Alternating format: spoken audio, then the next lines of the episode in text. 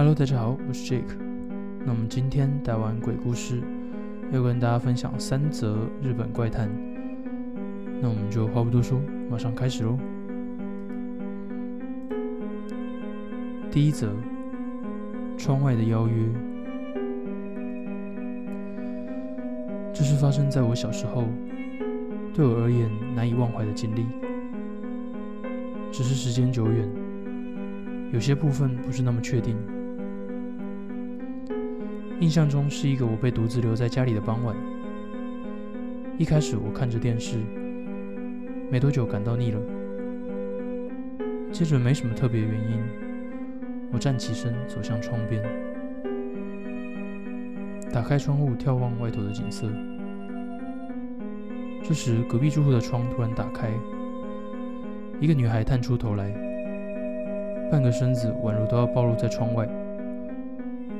总觉得当时我应该有和这个大我两三岁的陌生女孩聊了些什么，但内容我却不记得了，只记得一会儿，那女孩说道：“我们到外面玩吧。”而我则回应她：“门打不开。”女孩说着：“从窗户出去不就好了吗？”边笑边灵活地穿过栏杆往下一跃。轻轻地降落在下方的草丛中。我看他挥手说道：“赶快下来呀！”我心里想着：“什么嘛，原来这么简单啊！”也打算跟着跳向草丛。然而这时，我的背后传来一阵尖叫。下个瞬间，我整个人被抓住，往后倒向榻榻米。我仰头看见表情像见鬼一样恐怖的妈妈。加上一切发生的太突然，吓得尿湿了裤子。当时的所在地是三楼，如果从窗户往下跳的话，大概不是受点伤就没事了的程度吧。随着年纪增长，想到当时妈妈如果晚一点到家会发生什么事，我便浑身不寒而栗。顺带一提，隔壁家似乎没有小孩子。由于当时我坚持。因为刚刚有个小孩也从隔壁的窗户跳下去，而且没有受伤，妈妈就去向邻居确认了。而住在隔壁的老夫妇，听说完全不认识那样的女孩子。拜此所赐，我被妈妈认为在说谎，被惩罚一个礼拜不能吃点心。可能只是我看错，或自己幻想出来的也不一定。但是每当我看到年幼的孩子从窗户掉落死亡的报道时，总是会想起那个女孩。家中有幼童的各位，还请多加留意。也许这么做感觉很愚蠢，但那万分之一的可能性依然存在。如果有人从窗外邀请你，千万不能跟着走哦。为了慎重起见，请这样告诉孩子们。第二则，删不掉的照片。这是我高二时候的事了，在网络上得知有个灵异场所，抱着闹着玩的心情去那里拍照了。在坟墓的旁边有个水井，听说拍那边的话就会照到什么的样子，但结果是拍了也没什么，都没拍到。一开始我还想说，切，什么嘛？但是问题现在才开始。想说留着这张照片也没什么用，干脆把照片删掉吧。但是却删不掉，不管删了几次，照片都还是会出现，而且照片还直接变成了待机画面。这也太扯了吧！我这样想着，照片是真的不会消失，感觉这已经不是光恐怖两个字可以说明的了。这么想着的我笑了出来。不过，即使是一直以来贴着的我，也觉得这实在有点恐怖。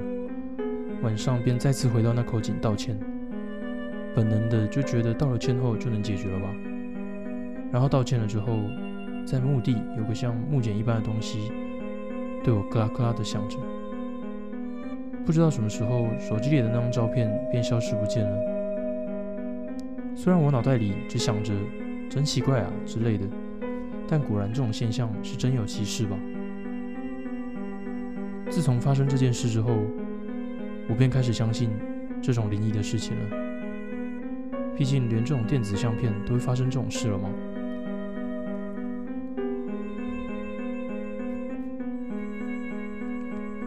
第三则，紧贴窗户。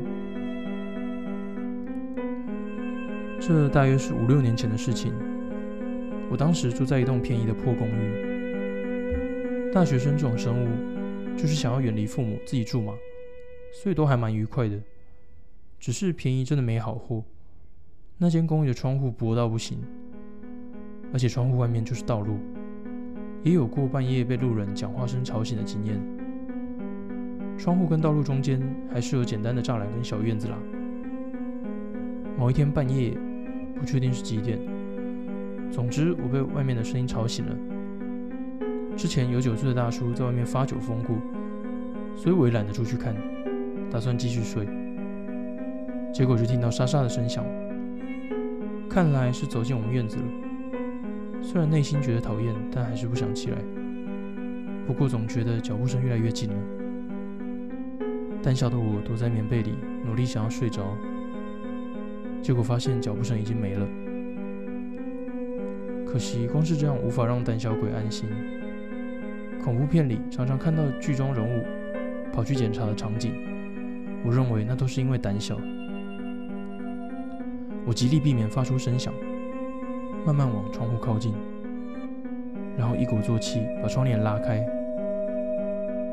结果看到一个穿白色吊嘎的大叔，把脸贴在玻璃窗上看着我。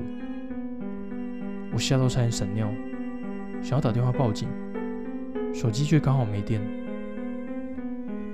完蛋了！他还边诡异笑着边盯着我。过了一下，大叔的表情突然大变，然后开始捶打窗户。终于，窗户被打破了。大叔边流口水边往我这边接近，他的眼睛还往不合理的方向看。我本能感到危险，赶快连滚带爬逃出家里。跑一跑，猛回头一看，发现他还在原地盯着我。尽管他没有追来，我还是拼死命的逃往派出所。到派出所后，跟警察讲了事情原原委，也把大叔的特征告诉他。结果警察的表情有些怪异。后来警察呼叫增援，在附近搜索了一下，就抓到那个大叔了。接到联络的时候，还听到在我旁边的警察对讲机中传来大叔的喊叫。接下来轮到你啦。后来到警局处理完后续，正安心想要回家，就听到警察低语语气：“不久前才有一个穿吊嘎的男子跑到派出所说，有奇怪的人贴在我家窗户外面，快救我耶！搞不好我也……”那我们今天的台湾鬼故事就到这边告一个段落。如果你有什么想听的，或者想分享、告诉我们的故事，也可以在底下留言让我们知道哦。那我们就下次见喽，拜拜。